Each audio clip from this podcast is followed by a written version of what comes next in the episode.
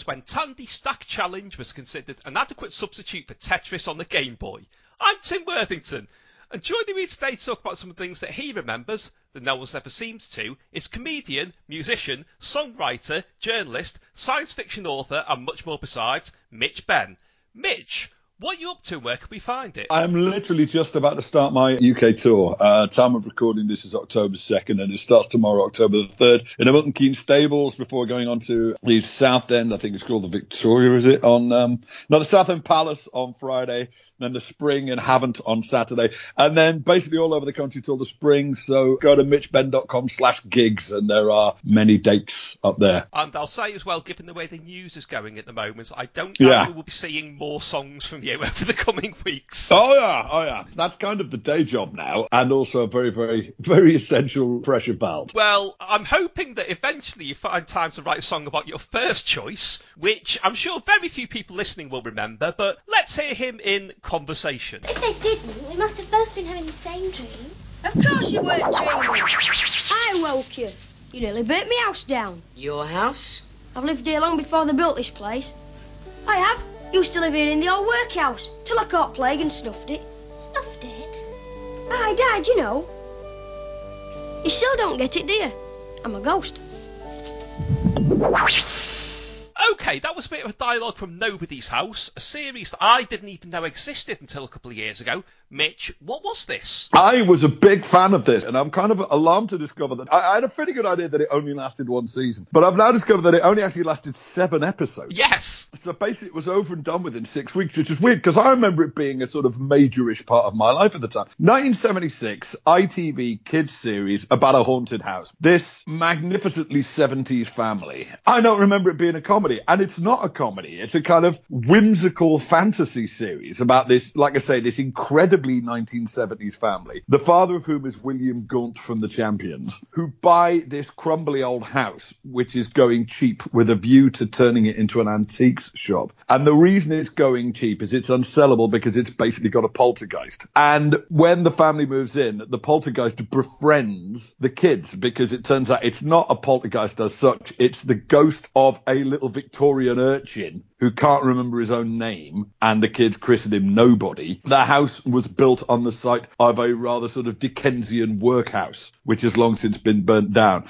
And this little urchin was left to die in there uh, some point in the early 19th century, and his unquiet spirit has lurked around in the house ever since. So the, the idea that he's been sort of lonely and miserable for about 150 years, but there's finally kids in the house, so he sort of becomes their pal. Yeah, like I said, I remember the whole thing having almost a sort of slightly mournful quality. Almost, do you remember the way Sapphire and Steel had that weirdly kind of downbeat, kind of mournful quality to it. Nobody in particular I remember was played by a kid who was everywhere at the time. He was a young blonde lad called Kevin Moreton, who at the time I seem to recall was on a BBC show called Striker, which was a football show. And I remember that being on, but not really paying much attention to it because weirdly, for somebody who grew up in Liverpool in the 1970s, I'm actually kind of weirdly football agnostic. you too. Yeah. I'll still watch it every now and again. The thing is, I mean, football, when you grew up in Liverpool in the 1970s, you just took football for granted because you didn't know anybody who wasn't into football. And moreover, if you were Liverpool rather than Everton supporter, you had no idea that other people's teams didn't win all the time. you know what I mean? I grew up in a town where everybody was obsessed with football and where the local team never lost. I never really developed an interest into it because you didn't have to. It was like developing an interest in air. You know, it really was. You know, over the course of the series, you discover that he's not the only ghost, and you meet the ghost of his kind of Bill Sikes slash Fagin evil old benefactor who's actually played by Brian Blessed, furiously dialing it down in I Claudius fashion because he's trying to be sort of charmingly sinister rather than deafeningly enthusiastic. Basically, Brian Blessed didn't really get into the deafening thing until Flash Gordon. Everything he did before Flash Gordon, he had lots of different gears, and then basically from Flash Gordon, he seemed to just get stuck in fifth, and he's been in fifth ever since. I also remember it actually being quite scary. And, and the last episode, the kids fall out with nobody and nobody abandons the house. Whereupon a genuinely evil ghost called Silver Ned turns up and takes the house over, promising to do some proper tormenting and haunting. And he's actually quite scary. But what's happened is the reason that nobody has abandoned the house is he's fallen out with the kids because he thought they were ignoring him. So he cranked up the poltergeist bit to annoy mum and dad a bit more. And mum and dad have got the exorcists in. And the exorcist is played by Brian Wilde from Last of the Summer Wine as this sort of rather aloof scientist with this all this ghost busting equipment. And he catches and destroys Silver Ned, thinking that he's the poltergeist. And it's genuinely quite grim. You're not sorry to see the back of Silver Ned because he's a horrible character, but the idea that what's been happened is that somebody who is already dead is now being further annihilated is actually kind of. And Brian Wilde is like a slightly censorious dentist. He's like, well, I'm sorry, but you brought this on yourself. I remember at the time watching that, and I would have been, what, nearly seven, is the end of 76, and actually finding that actually pretty disturbing. So maybe that's why it was never renewed, because it actually goes into some slightly, it's pitched as a kid show, but it goes into proper kind of ghost story territory. It deals with the same kind of ideas as, say, a proper grown up ghost story about, you know, what an unquiet spirit actually is. At one point, nobody relates the circumstances of his death, and it's all incredibly bleak. You only hear him talk about it. And then there's also this rather touching episode where it's one of the kids' birthdays, and they throw a birthday party. Oh, and nobody is as visible or as invisible as he wants to be at any given time. And they throw a fancy dress party to which nobody turns up, dressed obviously as a Victorian urchin, because that's just what he looks like. And so nobody for one day gets to pretend to be a regular kid. And it's actually quite moving. He ends up having this sort of rather heart to heart conversation with dad, whose house he's been haunting for the whole series, but uh, heretofore has been completely unaware of his existence. I don't know exactly if it was ahead of its time. In many ways, it's incredibly 70s, but I remember being sort of really rather taken in. I, I bought the book. You remember back in those days, that was all you could do was buy Yeah. the book. That was the only hard copy of TV shows that were available. I mean, we all just had a great outpouring of this, of course, when Terrance Dicks died a couple of weeks ago. And my old pal Jenny Colgan, who bizarrely I was at university with, said something like, you know, never even got an MBE and probably got more kids into reading books Yeah. than the top 20 YA authors combined. Absolutely. The first book I read cover to cover was his Genesis of the Daleks novel. So anyway, I bought the Nobody's House book, and I think I've still got it somewhere at my mum's house. It has now come out on DVD, so it's probably going to be sort of reclaimed by the collective consciousness. But for a while there, I was the only person I knew who had any memory of this show whatsoever. It's weird what sticks in people's heads and what doesn't, isn't it? Well, I've got a theory about why it's possibly not as well remembered as it was more or less contemporaneous to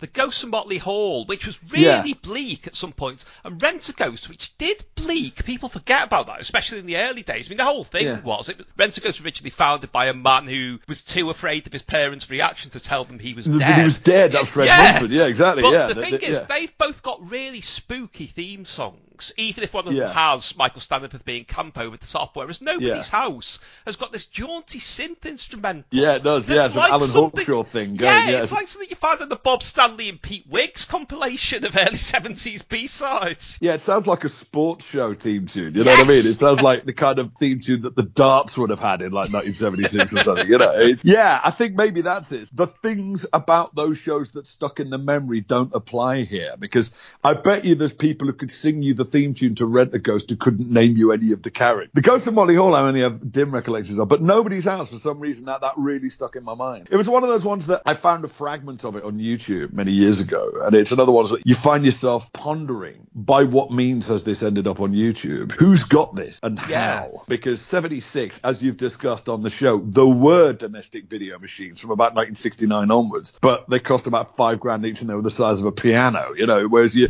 your VCRs really came in, I guess 78, 79 was that? I know I didn't get one till 86, I was way behind the curve, but I think sort 78, 79 was when people first started to get videos. And it's in some ways it's lucky it all exists because some ITV stuff from around that time doesn't because the I know they were were still reused. wiping. Well, I'm guessing nobody used his telekinetic powers to blow the engineers down the corridor when they were coming to wipe it. That's the only thing I can assume. Okay, well, nobody may have been a spirit in the material world, but I don't. I don't think this band would have Oh, recorded oh, the cover right. of his theme tune, even in the '86 version. I'd forgotten this existed till you mentioned it, so let's just hear a bit of it and wonder why it was done later. Young teacher, the subject of schoolgirl fantasy. She wants him so badly, knows what she wants to be. Inside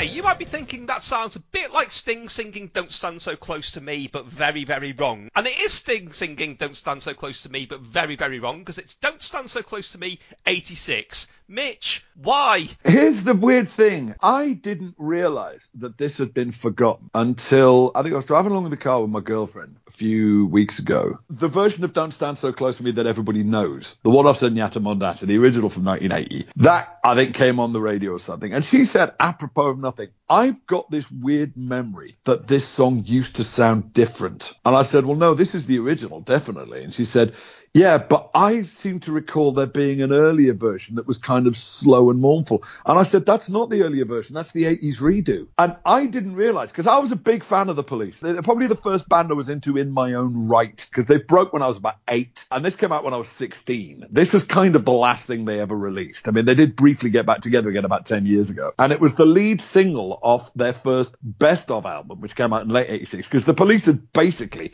split up in 84. The last proper album was Synchronicity in 83, toured it all over the world in 84, totally fell out over the course of that tour, and that but no, they had already basically been split up for two years by the time they released this. I didn't realize that this song basically existed for the few months it was out and then got kind of airbrushed from history. When I first mentioned this to you, you brought up another couple of examples of this, of kind of 80s redos of hit that were then instantly forgotten again. I'd forgotten until you mentioned it that The Cure re-released Boys Don't Cry in 86 with a new vocal track. Yes, yeah, they, they've completely erased that from history. Yeah, and now, never mentioned that again. I don't know. I think basically Robert Smith got annoyed by how whiny his vocal was on the original and redid it, singing it more like he did a kind of head in the door kind of era. But the other one is the movie version of Pretty in Pink by the Psychedelic Furs Oh, yes. with the blaring saxophone intro. You cannot find that now. The LA Law theme version, I call Yeah, yeah, yeah. Well, what you also used to get, of course, in the sort of the late 80s was sort of horribly overproduced remixes of 70s soul classics. So you get stuff like, you know, Lovely Day by Bill Withers, but it would have all kinds of horrible synth brass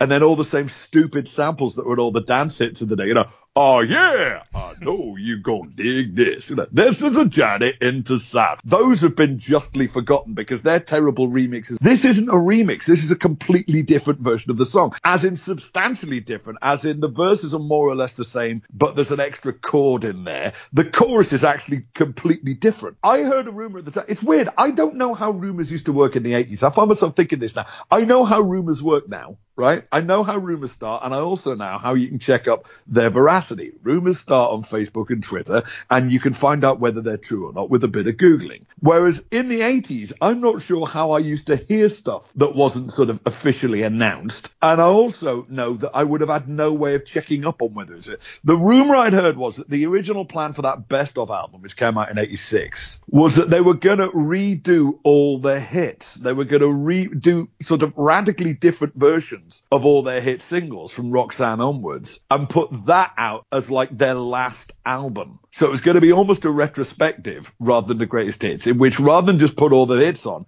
they were going to redo all the hits. But for one reason or another, they only ever got round to doing this one. Either they just fell out again, or there was some reason why they couldn't do the rest of them. But they only ever re-recorded this. But this was a single, and there was a video, and it did chart. But it's been erased. It's been airbrushed. It's not on Spotify. It's not on Apple Music. And those are basically the two things that define whether or not a song exists in the modern era. The closest thing I've been able to find to it on Spotify is a live version by Sting from about 2000, in which he kind of uses a version of this arrangement. But all the other versions of it are either the original from Zenyatta Mondatta or live versions that sound like the original. I mean, I can kind of see why it has dated more obviously than the original. The police had such a distinctive sound that it's ended up being kind of timeless. It was kind of of its time at the time, but it's so idiosyncratic that it's just the police. It doesn't sound like 1980. It sounds like the police. Whereas this is just covered in 80s. It's got 80s ladled all over it. It's got, you know, the uh, big delay phasey guitar track. It's got what sound like programmed drums, which is an absolute crime if you've got Stewart Copeland in the building and you're programming the drums. So I can kind of see why this is not fondly remembered, but I didn't realize until I realized that my girlfriend, who's a bit younger than me, she literally hadn't heard this since it came out when she was five. So she has the kind of memories of this that I have of nobody's house. It's only when she mentioned that, that I thought, wait a minute, does nobody remember this version except me? And I did a bit of Google for it. And like I say, it's not Spotify, it's not Apple Music. It was only then that I realized that this version has kind of been Trotskyed. You know, it's been kind of removed from history. It didn't just fade from the public consciousness, it was removed from the public consciousness. I did some digging into it. I found out that lending weight to the rumour that you heard, they also Yeah. did de do do do de da da da 86, which apparently sort of came out under the counter on a compilation at one point. Oh, and my. It's, it's now that's disappeared too. But the other brilliant thing I found out was apparently Sting and Stewart Copeland. I mean, it's not unusual that they had a fight in the studio, but doing this, they argued about which drum machine to use. Genuinely, which make of drum machine to use on this. Oh god, yeah. Well, I mean, the thing is, that's why I couldn't believe it when they got back together again ten years ago, and I'm really annoyed that I missed the reunion tour. But the police were very much Stewart Copeland's idea. It's just that by recruiting Sting on bass and vocals, he accidentally recruited a sort of a songwriting genius and overbearing personality, and the next thing you knew, it was Sting's band, and that wasn't the plan. The weird thing is, Sting is one of those guys that you literally will never ever read a kind word about. Every interview with him, he comes across as an arsehole, and every article ever written about him is about what an arsehole he is. I met him once and he was delightful. I was at this celebrity party in 2012, which I had no real business being at. And the only person who I struck up a decent conversation with all night was Sting. And he was delightful. He was utterly charming and polite and really laid back and audibly Geordie as well when he's off the clock. I wonder if it might just be that he's had so many bad experiences with journalists over the years that if you are talking to him in any kind of even tangentially journalistic capacity, that he will just stare you down and freeze you out. But if you just happen to bump into him socially, he can be perfectly charming. Because I say, I met him and he was delightful. And I, the whole time I'm thinking, this is really weird because this is the classic don't meet your hero scenario. Because I've been a massive fan of this guy since I was like nine years old. And everything I've ever read about him says he's a twat. And I really shouldn't have this conversation because, oh my God, he's delightful. He was utterly charming. Did you ask him about Don't Stand So Close to Me 86? I did not because I did not yet realize that it had become the Trotsky of 80s hits. You know, that it had been purged from the public consciousness. I thought it was just a vaguely interesting do-over of one of their hits that they did once. And it kind of ultimately ended up serving as the farewell single because the video is a retrospective. And actual fact, the 12-inch version, which I bought, I bought the 12-inch version, begins with two vocal samples from police hits, which absolutely nail the fact that this is the farewell single. Because during the intro, you just hear a line from Roxanne, specifically, those days are over. And then you hear a clip from Stand Losing You, it goes, our last goodbye. And you think, oh, okay. But yeah, I didn't realize that it had been stricken from the record. Well, I wonder if this is real extrapolation here, but maybe one of the reasons is that have you ever heard Too Depressed to Commit Suicide by the Hee Bee Gee Bees? Oh, of course I have. Yeah, well, Of this, course this, I- arrangement sounds more like that than the original did. It does a bit. I was a massive fan of the Hee Bee Gee Bees because I was a massive fan of Radioactive. They were doing the Radioactive reunion show at Edinburgh this year, and annoyingly, it was on the same time as me, so I never got a chance to see it. But I was fortunate enough uh, about five, six years ago now to briefly take over the part of Zaphod in the touring show of Hitchhiker's Guide. In the cast and being the musical director for that production was Phil Pope, who was, of course, the primary songwriter on Radioactive and on the EBGBs, and with Steve Brown did all the songs on Spitting Image as well. And I was finally able to thank him to his face for me having totally stolen his approach to musical parodies. Because I used to love the musical parodies on Radioactive because they didn't just Barron Knights it. Not that there's anything wrong with the Barron Knights. They didn't Barron Knights it. They didn't Weird Al Yankovic it. They wouldn't just take somebody's song and write funny words to it. They would write, I mean, you know, Too Depressed to Commit Suicide is a classic example. It sounds like every police song from the first three albums and no police song in particular. Rather than just take a police song and write funny words to it, write a police song that you've never heard before. I did a police tribute a few albums ago on my album Crimes Against Music. There's a track called Too Much Money, which is my attempt at doing a police tribute. I, I was able to finally thank Phil sincerely to his face. By the way, that way I do musical parodies, I totally stole that from you. And I don't think that came as a surprise. Right, well, I'm struggling to think of a decent link into your next choice, other than that. You mentioned two of them. I found there was a third one, so let's just pretend these figures were based on the police. Here's an advert for them. The ultimate confrontation. Cyborg, savior of Earth, against Android, a new horrible adversary, capable of mutating giant crushing legs and weird arms of great power. Dealer in destruction. Beat that, Cyborg. Is this Cyborg's answer? The Invader, a fantastic new intergalactic starship with an interceptor pod and built-in weapon system. Cyborg versus Android, with the Earth for the prize. Okay, that was Denys Fisher's Cyborg, Muton, and Android being advertised in 1975. Mitch, tell us more about who they were. I have subsequently discovered that this is basically a rebadged Japanese toy line. So much of what we were into in the 70s was actually rebadged Japanese stuff, be it toys or indeed cartoons. I think I found out that Battle of the Planets was Gatchaman about five years ago, and that basically the episodes weren't even about what they'd been about when they were in Japanese. Which is why, in retrospect, an awful lot of that show didn't even make an awful lot of sense. This was, I think, a rebadged Japanese toy line, which is called Henshin Cyborg, which is just called Cyborg by the time it turned up in the in Britain in the 70s. And it's interesting because it's unusual now, I think, for sci-fi toys in particular not to be merchandise of a film or TV show, and this wasn't. This was just an entirely freestanding science fiction toy line, but it was kind of contextualized by means of these rather lavishly illustrated comic strips on the back of the boxes that they came in, explaining that Muton was this alien warlord who had set his sights Ming-like on the Earth and was determining to destroy the Earth, and that the finest minds on the planet had combined to produce this living super weapon called Cyborg, who was to be our last hope. But they were rather striking. The toys, they're, they're, they're an interesting sort of intermediate size. They weren't quite Action Man size. They're kind of nine inches tall. Hmm.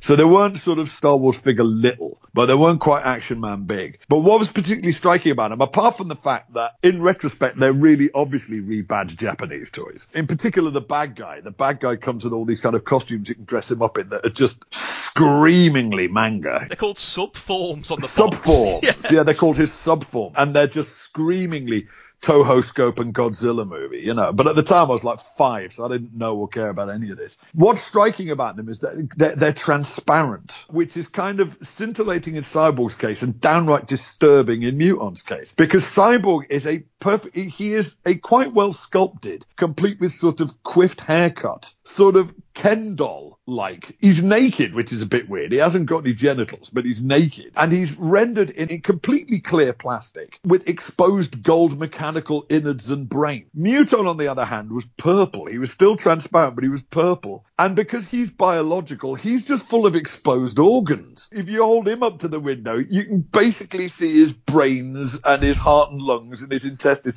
He's like a sort of curious intermediate stage between a regular action figure and those kind of, you know, those kind of 3D anatomical things that they sell in those rather pompous science toy shops. And it's all terribly improving and not much fun.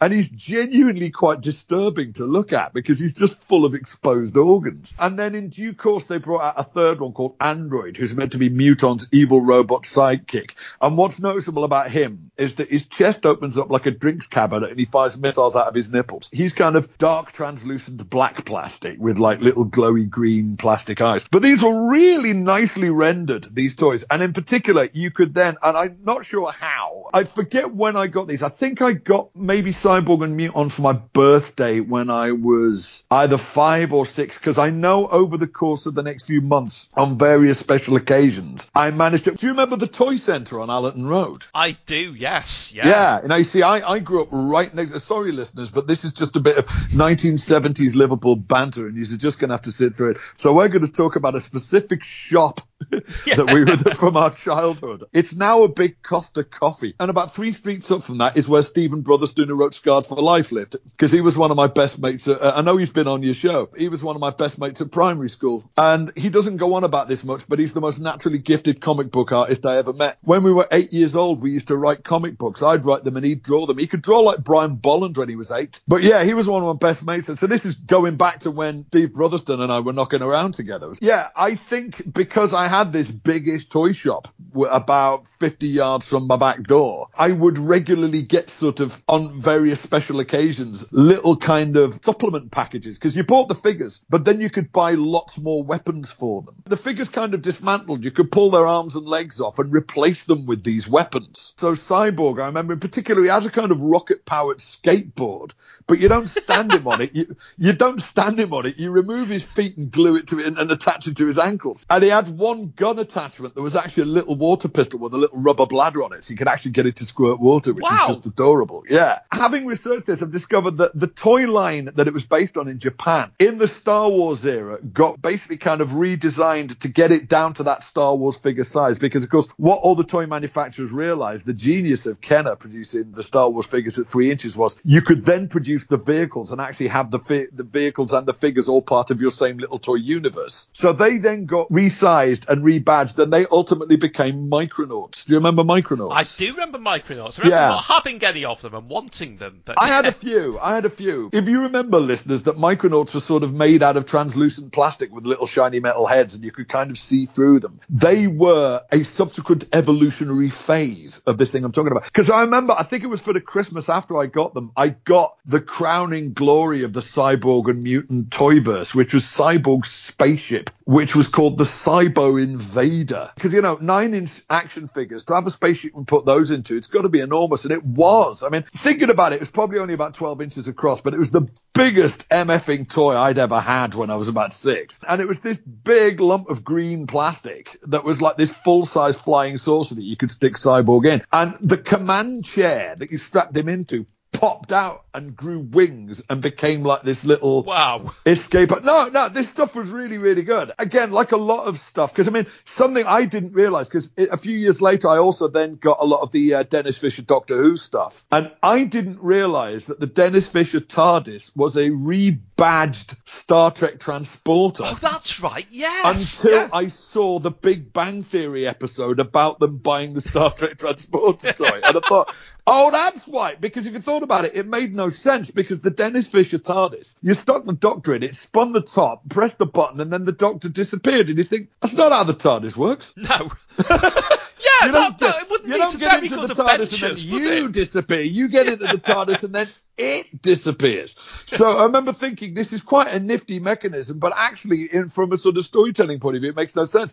And it was only when I saw the Big Bang Theory episode, a Mego 1970s transporter room toys, that I realized belatedly that that's what the Denys Fisher TARDIS was. It was a transporter room toy with a cardboard TARDIS stuck around the outside of it, which is why that toy never made any sense. Cyborg, Muton Android marketed by Denys Fisher, who did the Doctor Who toys. So, like you were saying about, you know, the compatibility of sizes. Technically, Yeah. you could have made your own off-script Doctor Who adventures by Oh yeah, yeah, yeah. introducing them into the, the Who-universe. Yeah, exactly, because they were more. I mean, the the the, the Doctor Who figures were about nine ten inches, weren't they? So Yeah. yeah. you could you could technically yeah introduce those guys into your own toy Whoniverse if you wanted to. And then I guess also they probably would have been about the right size for the Mego Star Trek figures. It's interesting because Star Wars was such a turning point in so many ways. It came out in the States in June 77. I was seven years old. And word of this amazing movie started to, you know, get, make its way across the Atlantic almost immediately. Its UK release date was Boxing Day 1977, which I believe is about to become relevant to this conversation again. But then it came out in Liverpool a few weeks later. So I, my, my eighth birthday was in January 78. So I went to see it for my eighth birthday. But it changed so many things. And I think one of the things it more or less not eradicated, but made, I'm, I'm sure, much harder to sell was the non-merchandise toy line. Yes, definitely. I mean, you get it happening in, in reverse now that they make the movies about the toys. Or you get it happening simultaneously with stuff like He-Man, which was like jointly conceived as a line of toys and a cartoon show. But I think you would have a lot of difficulty now conceiving and marketing a toy line that existed independently of any other kind of franchise or medium. Yeah, I mean, I remember shortly after these is what I think may have been the last one to actually be successful was Rom the Space Knight. But even that, they did comic books. They moved him around. They made him an adjunct of Action Man at one point. It's like they couldn't decide post Yeah. Star Wars where to put him. To the extent that apparently they want to introduce him into the Marvel Cinematic Universe, but the Right. rights are all over the place for all different media, and they're having so much trouble untangling them that we're not going to see him in whatever Nick Fury's doing out in space at the moment. Unfortunately. So- Well, I mean, this is why, you know, you keep having all this kerfuffle about Spider-Man. Is that for many years, who owned Spider-Man and in what medium was actually the subject of litigation. One company had the rights to do him in cartoons. One company had the rights to do him in movies, but didn't. One right company had the rights to do him live action on TV, but, but hadn't since the 70s. And the reason it took as long as it did to get the Sam Raimi movies made was that there was a dispute over who owned how much of Spider-Man for quite a long time. And now, of course, he's still the one that Marvel doesn't completely own, which is why Sony Pictures keep trying to take him back, or rather, rather grudgingly allow Marvel to incorporate him into the uh, into the story arc. Yeah. Although it's fairly obvious that they were going to find a way through that one. That was just negotiating in the press. That's all that is. It was absolutely not in anybody's interest not to have Spider-Man in the MCU anymore. Well, I did notice, I'll just give a quick shout out to Seb Patrick from Twitter, who the other Yeah. day, when Boris Johnson's plan started to fall apart, when it started to look like Trump might be impeached, he did Yeah. tweet saying, All I need by the end of the day is Spider Man back in the Marvel Cinematic Universe. Yeah. And it happened. Lo and so, behold, yeah. thank you, Seb. Please predict some more things. Well, that reminds me of a, of a rather grim joke that went around the uh, the internet about three or four years ago, which is Alex Ferguson has retired and Thatcher's dead. Somewhere there's a scouser with a lamp and one wish left. Well, I hope he doesn't wish for the rights to Cyborg, Muton, and Android, because I'm feeling they might still be quite complicated. But your next choice, I think. Probably even the people that own the rights wouldn't own up to owning the rights. So here's a clip related to it because I couldn't find the actual thing. Stay, said the bird, stay, as the summer midnight passes, and the rosy dawn is fingering the eastern sky. Enjoy the day, and the dew on the spider's web, and the dappled light under oak and ash. When the ocean swell, and the seaweed shore, and the widespread gull, the limpid shell, the thin heady air of the mountain peak, and the stream that swells to a river spate, and a garden walled with the scent of thyme, and the furrowed field where the foxes lie.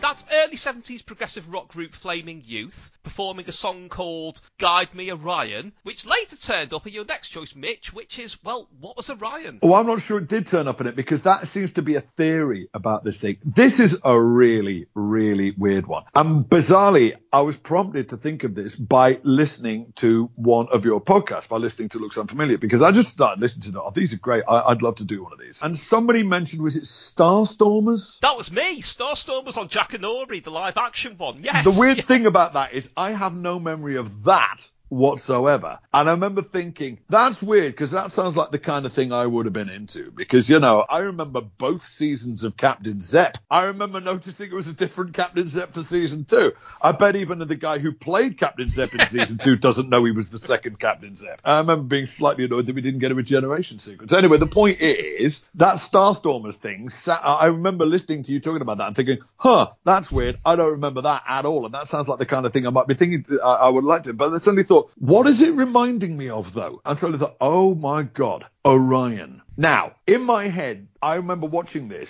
I think on a bank holiday in the afternoon, and in my memory, it was sometime in about 1978. Now, I've since done what very, very little research there is available to do on this thing, and I've discovered that its two broadcast dates were Boxing Day 1977, which is the day Star Wars came out in Britain, and it was then repeated in September 1979. So I think I saw the September 79 screening because I have no Christmas associations with this. What this was, was a rather sort of Godspell-ish science fiction rock musical, which I think was entirely written and conceived for BBC TV. As far as I know, it wasn't ever a stage production. It may have been, had some connection to a largely forgotten concept album, of which more in a minute, but it was the story of Earth is undergoing some kind of ecological breakdown. Kindly scientist has invented a spaceship with which to take a select few refugees to some new home on another planet. And the whole thing is told in sort of prog rock opera form. And I remember it being shot in the manner of a, in that kind of intermediate TV stage form of sort of those Sunday night Shakespeare's. You know what I mean? With a sort of hmm. a more preponderance on big wide group shots than you would normally get on TV. And the sets all feeling very kind of stagey rather than sort of TV sci-fi. So I'm wondering whether it was almost being pitched as a kind of a West End musical. The curious thing is, the more I think about it, the more I realize that I remember a hell of a lot about this program. And I can only have seen it the once, and I don't know anybody else who remembers anything about it. As far as I can tell, there are three mentions of it anywhere on the internet. It's got an IMDb listing, it's got a listing in the BBC Genome, and it's got a listing on the BFI site. And I cannot find any other mention of it anywhere. No, it's not even on TV Cream. Now, there is a mention on the IMDb site that thinks it was based on this concept album by Flaming Youth, or certainly on which Flaming Youth appeared, featuring a, a pre Genesis Phil Collins on drums and vocals, which was a concept album about the end of the world and refugees fleeing on a spaceship to another planet. I've heard that one track that's on YouTube. I don't remember that. So I do remember the opening number because I remember it opening and closing with the same scene. I can, this is the crazy thing about my memory, right? I have real difficulty retaining any information that I actually need. I can remember stuff that I will never need to know in crystal detail decades later. So I remember it beginning with a young man standing in front of what is probably a blue screened alien landscape and him singing an opening number. And I remember the first two lines, I remember that they are, I am the eldest of the children. I am the firstborn of the captain. And I remember those damn lines. And then you flash back to The World is Ending, Kindly Scientist, who looks a bit like Jesus. I remember that. He's got long hair and a bit, because the whole thing is so 70s, it's outrageous. It's actually, it, was, it came on in the, at the end of the 70s, but it's got this real kind of prog feel to it. Welcoming aboard all these refugees, including one who basically announces himself as the bad guy. he, he gets on board the ship and kind of and, in my mind I remember I, I remember him looking a bit like Brian Croucher, you know, second Travis from Blake Seven, kind of, you know, slick back black hair and just he's just the bad guy. And he's obviously going to be the bad guy. And he almost has a song as he comes on in which he declares that he is the bad guy. And anyway, as far as I remember, the plot is once on board this spaceship heading towards some unknown destination, we have a sort of callow, innocent hero, kind of Luke Skywalker type. And he and bad guy fall in love with the same woman. And she marries good guy to the disgust of bad guy.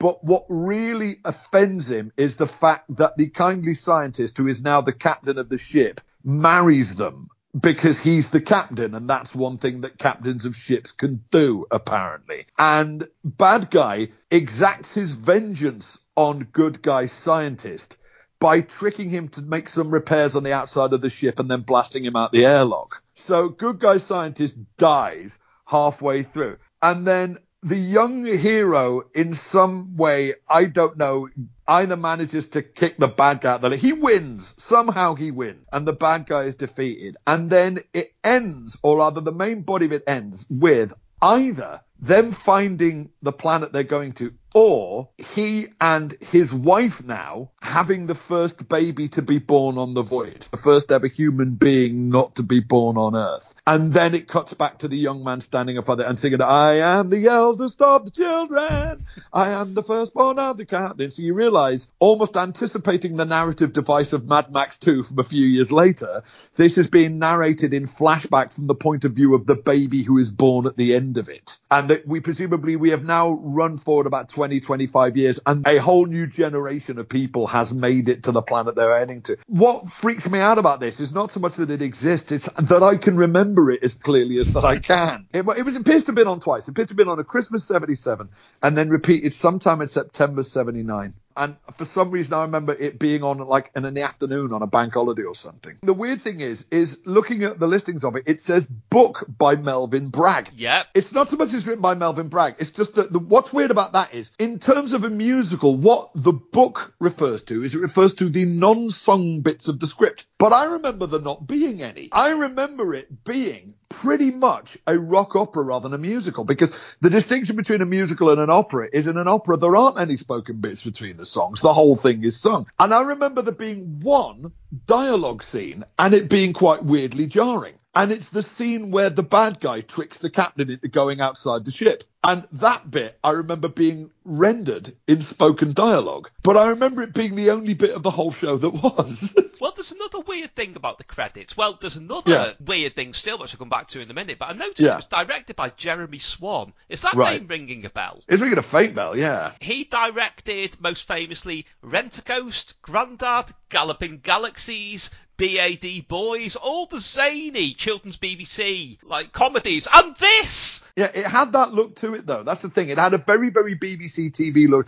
Definitely like three camera gallery shoot, you know, that kind of thing. Almost certainly rehearsed and performed as live, but like with the with the hmm. director cutting between various angles. They're obviously singing on set. It's not like a, all Hollywood musicals prior to Les Mis, where the, the the the singing would be pre-recorded and they'd mime along to it. They're singing on set like you would in a stage musical. So I mean, I remember that. It, it's just this really bizarre thing, and it seems to be it seems to exist in three pla- in four places: the BBC Genome, IMDb, the BFI website, and My Head. Those seem to be the four places in which this exists. Well, the other thing I found out about it was whether or not the actual songs made the jump is something that, as you say, is difficult to verify. But there is a, Yeah. a direct, concrete link between Ark 2 by Flaming Youth and Orion, because they were both written by Howard and Blaikley, who wrote Yeah. a lot of songs for David E. Dozy, Beaky, Mick and Titch, Joe Yeah. Meek and so on. That's the thing, the album isn't really prog. It's kind of like late 60s pop with loftier ideas, Yeah, I'd yeah, say.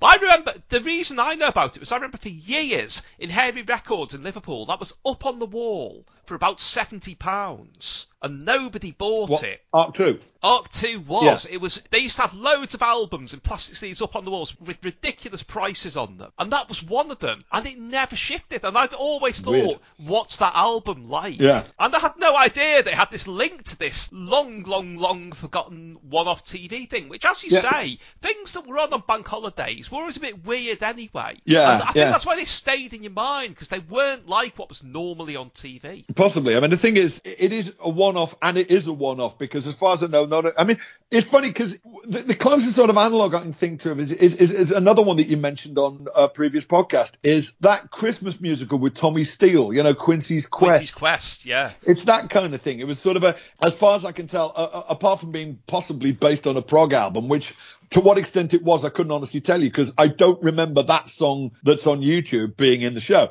You got a conceived for TV musical. Has there been one of those recently? I don't know. I mean, you get things like you know, Once More with Feeling, the Buffy musical episode. Yeah. You know, um, but I'm trying to think. Has there been a conceived for TV musical? Oh, I'll tell you what, there was. You've already you mentioned it on another one of the shows. Was Body Contact. Body Contact, yes. Now that was the most effed up thing I've ever seen. That really was. That was a really screwed up. This weird sort of cyberpunk rock musical, partly written by a couple of guys from the Human League and starring the cool black guy from Aliens and Timothy Spall as a hitman, and Miriam Margolyes as a sort of gangster's mum. That that was about 1987, wasn't it? I'd love to know if anybody's got a copy of that thing out there anywhere. You know, if anybody knows anybody who might be able to, to, to if only to, to satisfy my curiosity and, and assure myself that I haven't some way invented this entirely in my head and then just found something on the internet which sounds like it vaguely corresponds to it. Well, believe me, if there's one thing this show does, it smokes out whatever is out there. it brings them out the woodwork. yeah, I'm hoping that nobody offers any examples of your next choice because they would have gone a bit stale by now and or melted. But I can't find anything to illustrate this, so here's a completely unrelated advert, sort of. Hey, you say you're getting tired of lettuce and tomato hamburgers in this town that don't quite make it? Yeah! You say that just once you'd like your hamburger hot and your lettuce and tomato cool and crisp all at the same time? Yeah! Well, I say you got it. I'm talking McDonald's new lettuce and tomato hamburger, the McDLT.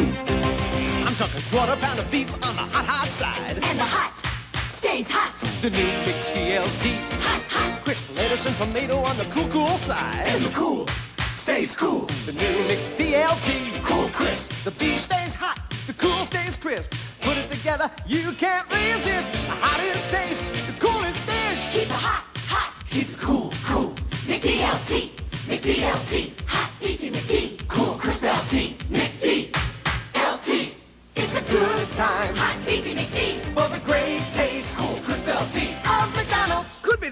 tasting lettuce and tomato hamburger ever. New McD.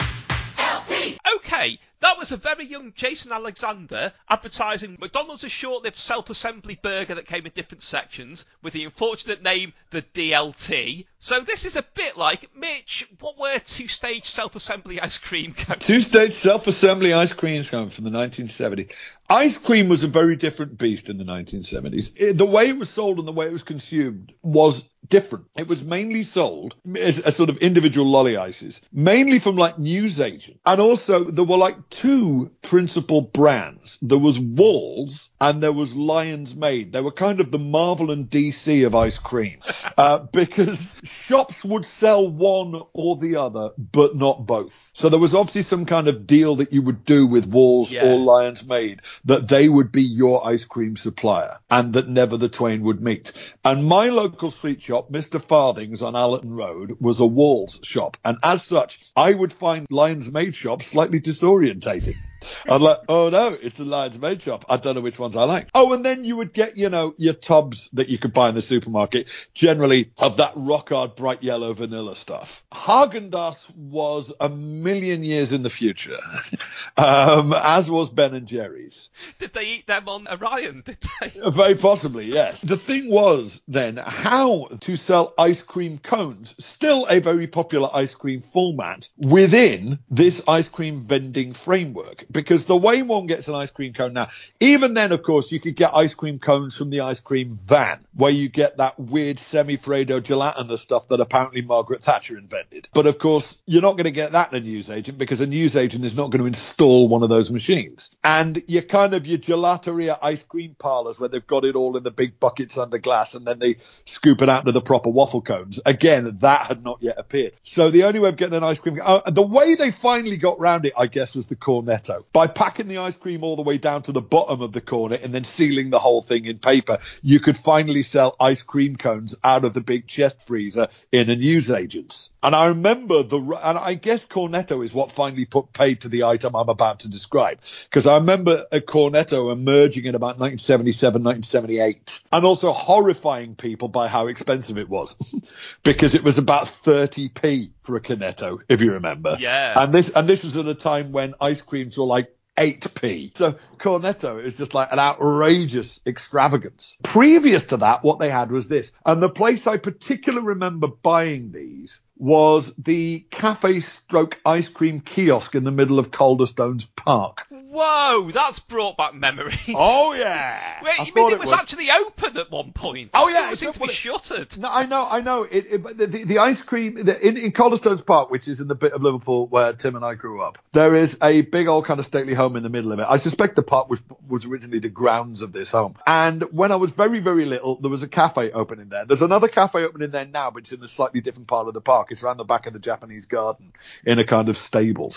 But um, they're renovating Calderstones Hall right now, so hopefully it's going to be because they also had a kind of weird open air stage around the back of it where they used to put shows on in the summer. Yes, yeah. Um, I yeah. saw Candy Flip perform there Oh my god! oh my god! That's extraordinary. Oh there's too, too many eras clashing into each other now. But but anyway, that is the place I principally remember buying these. Here was the solution that was found to selling ice cream cones from a newsagent's or just cafe. It would be sold in two stages. The proprietor would have behind the counter a supply of rectangular ice cream cones. So these are ice cream cones which are basically in the shape of an extended flattened pyramid. So it tapers to a point at the far end, but then it has four flat diverging sides ending in a rectangular aperture. So this is what you've got. You've got a weirdly rectangular ice cream cone. They would be kept in a kind of cardboard box behind the counter. And if you wanted an ice cream cone, you would get that from the proprietor. And from the freezer, you would get something which looked for all the world like a small block of butter. And what it was, was a rectangular slab of vanilla ice cream. And it was then up to you to carefully unwrap this slab of vanilla ice cream at one end, feed that end into the rectangular aperture of that rectangular ice cream cone, and then ease the paper off the other end of this block of ice cream. And then, congratulations, you have now assembled your ice cream cone. It's this two stage self assembly ice cream cones. And I don't know what the hell made me think of those. But I remember that that's how, if you wanted an ice cream cone, before the rise of the Cornetto, if you wanted to get an ice cream cone from a newsagent, if you didn't want a strawberry Mivvi and you didn't want a sky ray or any of the other sort of ice lolly variants, you wanted some actual ice cream. That's what you did. There was another option though, which was you could have gone to the Yeah. classic cinema on Allerton Road Oh, and I got did. a king cone without going to see the film, Oh yeah. which the I classic, did more than once. the classic was where I saw everything. There's a fascinating show on Netflix called The Toys That Made Us, which Yes. uh, has, you know, anybody who's into this podcast should definitely have that. It's not all applicable if you're British because some of it is about toy lines that didn't really happen here. But the one which is about Star Wars is quite fascinating because it, it, it outlines something which I'd forgotten is the reason Star Wars was the first movie to be heavily merchandised is you didn't bother making merchandise for movies because movies literally existed for a week. Before the advent of the multiplex, a movie came out, it was on your local fleetlet for a week, the week rolled round, and something else was on. So there was no point merchandising movies because movies occupied the popular consciousness for literally seven days. You know, you merchandised TV shows in the 70s because they were on for a good few months a year and they'd probably be back next year. So it was worth producing an entire line of merch for it. It didn't even occur to anybody to make, because I mean, one of the things that the show's about is, of course, the fact that the movie Star Wars came out in, in, in 77. There was this mad rush to get merch lines on, and they couldn't actually get them in the shops in time for Christmas. So you ended up having to buy basically certificates. You know, this is to certify that you've actually bought Luke Skywalker, although he's not going to be in the shops until February. You know, they actually, they actually had to sell like certificates for Star Wars figures in Christmas 77 because it's only after the movie came out it occurred to everybody that it was the biggest merchandising opportunity of the 20th century because people didn't make movie merch because movies didn't last long enough in the popular consciousness. They came out, they were on for a week, and they went away. Weird, isn't it? Well, I just want to dial back a bit to your point about Walls and Lyons Maid being like the Marvel Yeah. and DC of ice cream. They were, Which yes. one was which? Because I've got a theory about which was which. Walls was Marvel and Lyons Maid was DC. Exactly, because I always you. saw Lyons Maid as being. A, it always felt a bit kind of goody two shoes. Like. It felt a bit Made. austere, didn't it? It felt a bit Yes, austere. yeah. Walls was funkier. Anarchic. Yeah. Walls was a bit anarchic, and Lyons Maid felt a bit uptight and austere. Much as Marvel, certainly in the 70s, was much funkier than DC. DC always felt a bit stuffy. You know, even now, Marvel comics seem to belong in the 70s, and, and DC seems to belong in the 40s. I think that's possibly one of the reasons they're having such difficulty getting any levity into the DC movies, because those characters don't lend themselves to levity as well as the, the, the Marvel ones do. Absolutely because they're, not. they're not being thought up by Stan Lee, who, whatever else he was, was a damn good time. Stan Lee knew how to enjoy himself, and that used to and that used to come through the co- the comic books that Stan Lee was having the best time making all this stuff. DC often feels a bit worthy, you know, and I think that's one of the reasons why they're having real difficulty trying to settle on a tone for the DC movies, whereas the Marvel stories are just much more immediately cinematic. They just are. How do you think Stan Lee would have coped with the two-stage self-assembly ice cream? I don't think he would have bothered. First of all, he probably would have sent some minions out to some pro- to some proper Italian gelateria and got him the real thing. Steve Ditko, on the other hand, would have thought that ice creams were a decadent. he'd, he'd have been like that. No, he'd have been like that bit in Head where Peter Tork holds the ice cream until it melts because he's sad. yes, He would yes, have been like Steve that. Ditko would have been- yes, yes. Jack Kirby would have designed his own ice cream. Jack Kirby probably. Jack, in fact, that's probably where we got the cornetto. it was an ice cream cone designed by Jack Kirby. Well, a two-stage self-assembly ice cream cone probably would have proved useful to the presenters of your last choice. This was such a big part of my student days, and I'm really glad to be able to play a clip from it now. You won't believe how many takes it took to say that. Let's hear some food wrangling action in action. Get stuffed! Get stuffed! Get stuffed! Get stuffed! Yeah! Get stuffed! Hello, my name is Wig. And I'm Maxine. And we're going to cook corny flaky bakey. Because we don't think cornflakes should just be for breakfast. Mm, no. Mystery chefs! Cornflakes! What do you do with them? Cornflakes! Put them on your bowl in the morning! No, you put them on top of things in the evening! They're lovely. Go on, I get them every day. Yeah. Hey! Meanwhile! Should we go to the shops now and go and buy some ingredients? Let's. Okay, that was a pair of presenters from Mitch. That was Get Stuffed. And I was watching Get Stuffed in the summer of 92 when I just graduated. And something which I think would be quite a fascinating thing to look into at some point is the evolution of overnight TV in the hmm. 80s and 90s. ITV only went all night in about what, 87, 88, something like that? The BBC took quite a lot longer to go overnight. And, and even then, it, all it did was basically turn the news channel on at about 2 Yeah. o'clock in the morning. But ITV started to go overnight in about 87, 88 because there was no overnight TV in Britain until the late 80s. And there wasn't much in the way of actual late night TV until the mid 80s. I remember one of the first things that Channel 4 did was keep going till about 2 in the morning and stick the Emma Peel Avengers on. But this was from 92. And what I found fascinating about this is if you look at it now, it was despite the fact, obviously, just a bit of zero budget, fuck it, this'll do filler to be stuck on between shows to tie up underruns and stuff at like three o'clock in the morning.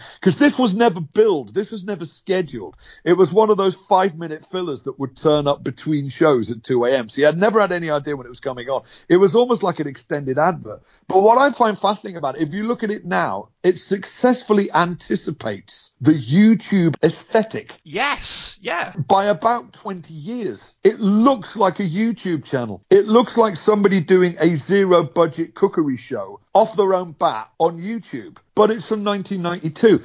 And what it does is it kind of anticipates that there's no disguising that this was made for no money, so let's embrace it and make it part of the aesthetic, which is very much how YouTube kind of. There's a different aesthetic on you. I mean, for example, I do it with my videos. Jump cuts. Jump cuts used to be completely verboten on any kind of broadcast video. Hence the noddies. The noddies, folks, is when you're doing a two person interview with one camera. You stick the camera over the interviewer's shoulder and film the interviewee's answer. And then you switch the camera back to put it what usually then you let the interviewee go and then from the reverse angle you film the interviewer repeating all the questions again usually to an empty chair but you also get about a minute and a half of the interviewer looking interested and nodding and this is called the noddies because if you want to cut into an interviewee's answer, you couldn't just have the jump cut. You had to cut away to something else. So when it cuts back to the interviewer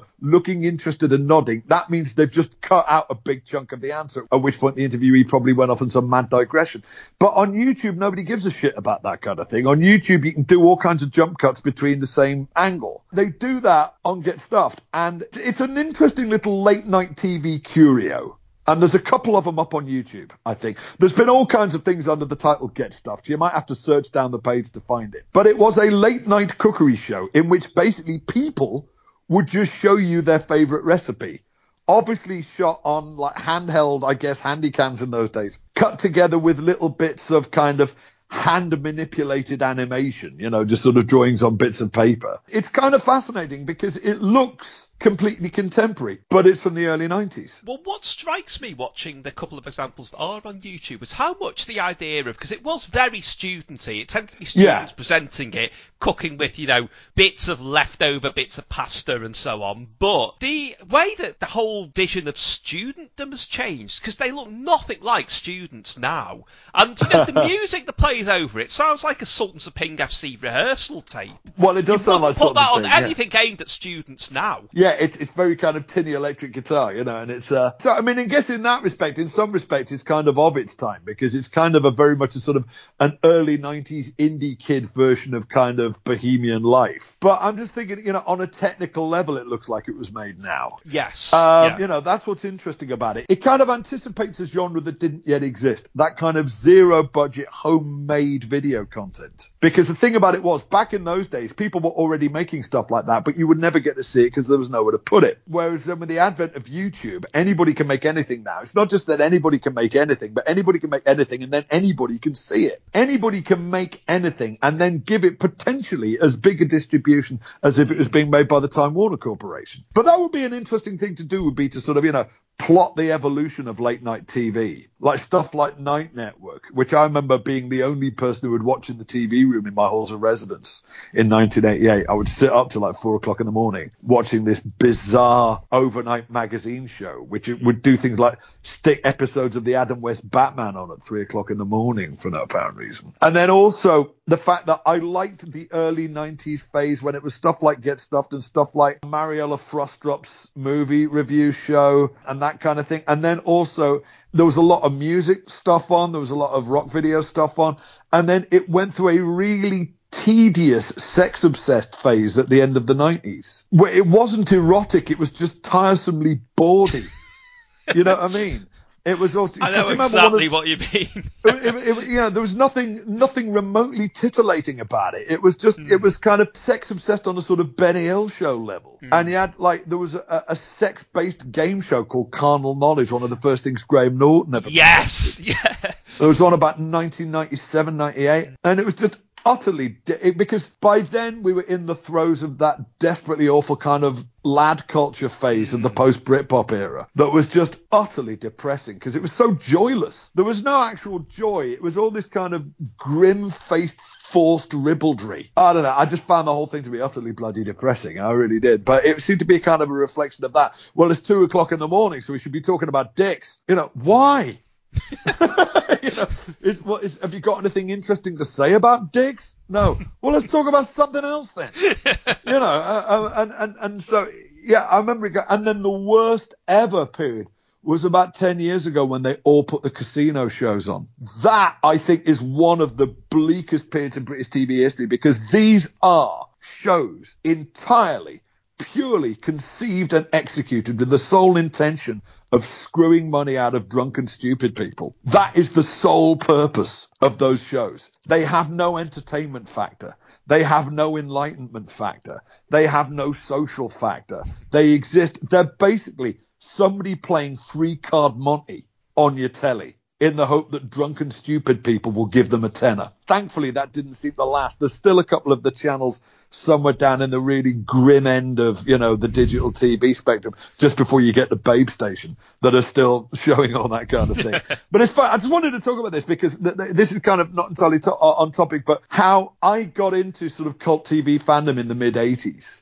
And one of the things I really miss about it is there was this kind of pirate thing going on because that stuff was really difficult to get hold of. Yeah. Channel 4 showed, I think, the colour Diana Rigg Avengers and then went back and showed the black and white uh, Avengers. The one that really got me into it was the 83 to 84 repeat of The Prisoner, which is a show that I'd grown up hearing all about because my dad was a big fan of it. So he was always telling me about it. And we used to go on holiday to somewhere not that far from Portmeirion. So he'd always go on about The Prisoner, and I was just fascinated to see this show. And then I saw it, and it was even weirder than I remember it. So I became an obsessive Prisoner fan. And we used to have, I don't know whether they still do have the big conventions in Portmeirion, but we used to go to those in the 80s, and these were the most nerded out anybody's ever been. This this was the most hardcore nerdy. You know, you can take your San Diego Comic Con and shove it up. This you have never nerded out like we used to nerd out at the 80s PortmeiriCons because you would have the convention and we'd all turn up in costume, you know, all the pipe blazers and the boat shoes and everything. And we'd play the chess on the lawn and we'd maybe have the election parade with the speeches from the election episode free for all. And then we'd all crowd into the town hall and we'd do screenings and me and my mates would do the cabaret, you know. I mean, we were like 18 at the time. It's bizarre. But me and my mates would always do the end of convention cabaret. And the thing is, a lot of the buildings in Portmeirion are actually rentable holiday cottages. So the really hardcore, having done the convention the first weekend, would then stay there for the week. And what we would do is it would be things like, oh, mate, you got to get up to Unicorn House. Somebody from the Manchester group's got the whole of season one of Department S. because you couldn't get hold of this stuff. I mean, hardly any of it had come out on VHS. There was no such thing as DVD. There was no such thing as the internet. And some of this stuff hadn't been repeated since it was first on, way before anybody in this country did. Because I don't know if you ever used to go to Doctor Who conventions in the 80s, but what you used to notice at the screenings, the end credits would always be crashed by Australian continuity Yeah. announcers. Because the only way you could get hold of VHS copies of like early Tom Baker and Jon Pertwee stories was mates in Australia would video them and post them to you because they were still being repeated on Australian TV more or less on a loop. So even the ones that hadn't been shown in Britain since like the early 70s would come round on a regular basis on Australian TV. So yeah, the screenings of Doctor Who cons, the end titles will be broken by coming up next on Channel 9. We've got, you know, oh, this is just weird. But some of the stuff was really difficult to get hold of because some of the stuff had never been repeated for all kinds of slightly dodgy reasons. UFO hadn't been on since about 1973 because the ITV was startled by how grim it was. I think they were kind of expecting it just to be live action Thunderbirds. But it's actually really bleak and violent, so it never got repeated, or it's been very, very rarely repeated. Mm. And I remember you got really au fait with the different home video formats Yeah. because everybody knew that you couldn't play American tapes on European machines. If you can get hold of a dual standard NTSC slash PAL machine, you could play American tapes on them, but nobody had a dual standard machine. You could play French tapes, but they came out in black and white Yeah. because France used a weird variation on 625 PAL called SECAM, which would play on a PAL machine but come out in black and white. German tapes you could play because they use 625 PAL the same as the British TV networks. And I remember there was one guy who was the only guy we knew who had a copy of the whole of the only season of UFO. And what he'd done is he'd managed to get hold of a German version from a mid 80s German TV repeat on VHS. Managed to track down somebody who'd reel to reel sound recorded the whole of UFO on its initial broadcast. Then managed to get hold of a stereo VCR with an overdub facility and redubbed the whole of that VHS collection and Wow. created the only existing VHS copy of UFO. Well, it's funny you should mention UFO because I remember there was a late 80s ITV Saturday lunchtime repeat of it, except Yeah. For the controversial episodes which they put into Night Network. I think there was The Cat with Ten Lives, which obviously The one with Alexis Kanner. Yeah. Yeah. The one with Alexis Kanner. So all the prisoner fans remember that one because Alexis Kanner's in Yeah. it. Is it the square triangle with the scene with Jane Merrow in her underwear? Whichever one that is. And also, Mind Bend, the first hallucinogenic drugs one. And of course, Yeah. The Long Sleep, where two hippies encounter the aliens on an acid trip. And Yeah. it's depicted as, hey, acid is really quite fun. Yeah, yeah. Now, I don't know where that came from because I don't imagine Gerry or Sylvia were, you know, down at the Middle Earth, like listening to Ada Oster and Arthur Brown. But Who you know, the it, hell it knows? Really Who a- the hell knows? You know, I mean, but yeah, it, it was only I think in the early 2000s that BBC Two showed that in the daytime.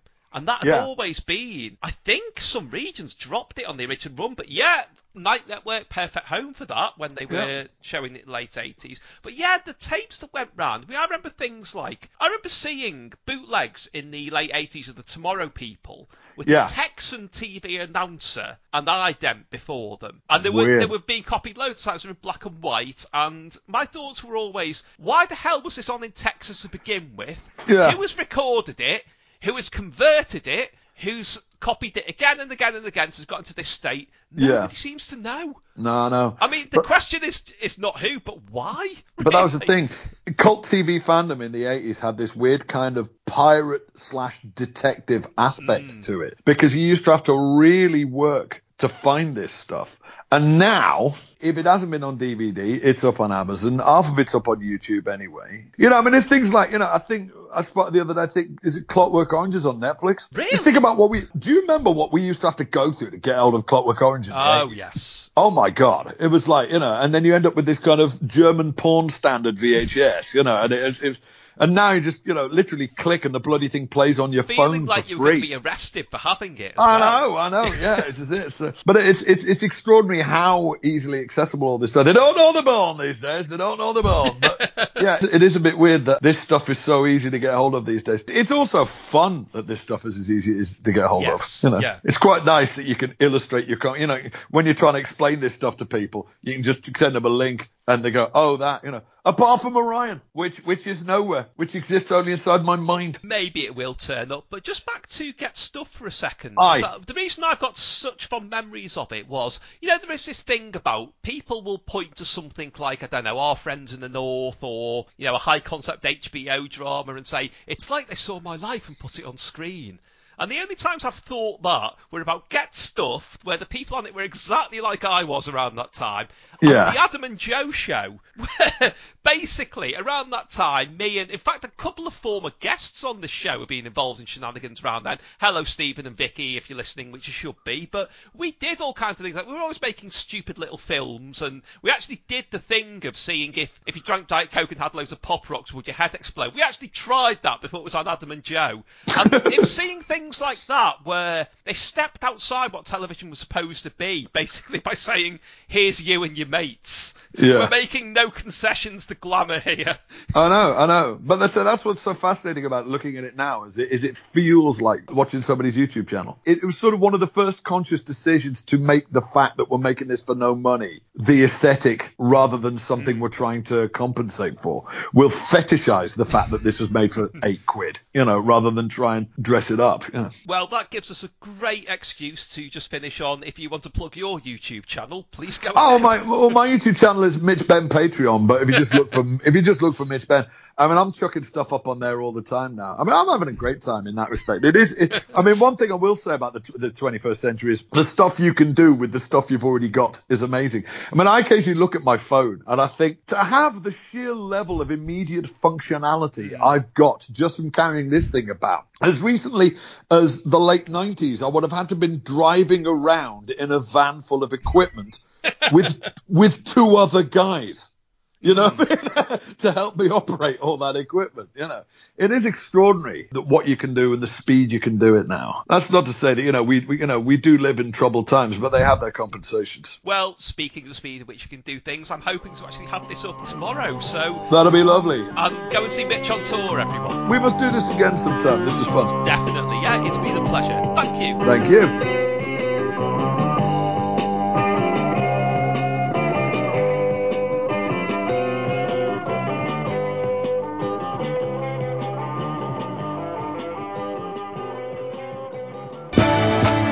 Can't help thinking about me by Tim Worthington. A big book full of old articles giving a new twist, looking at how and why I ended up on the BBC News channel with a big caption saying Clangers Expert. More details timworthington.org.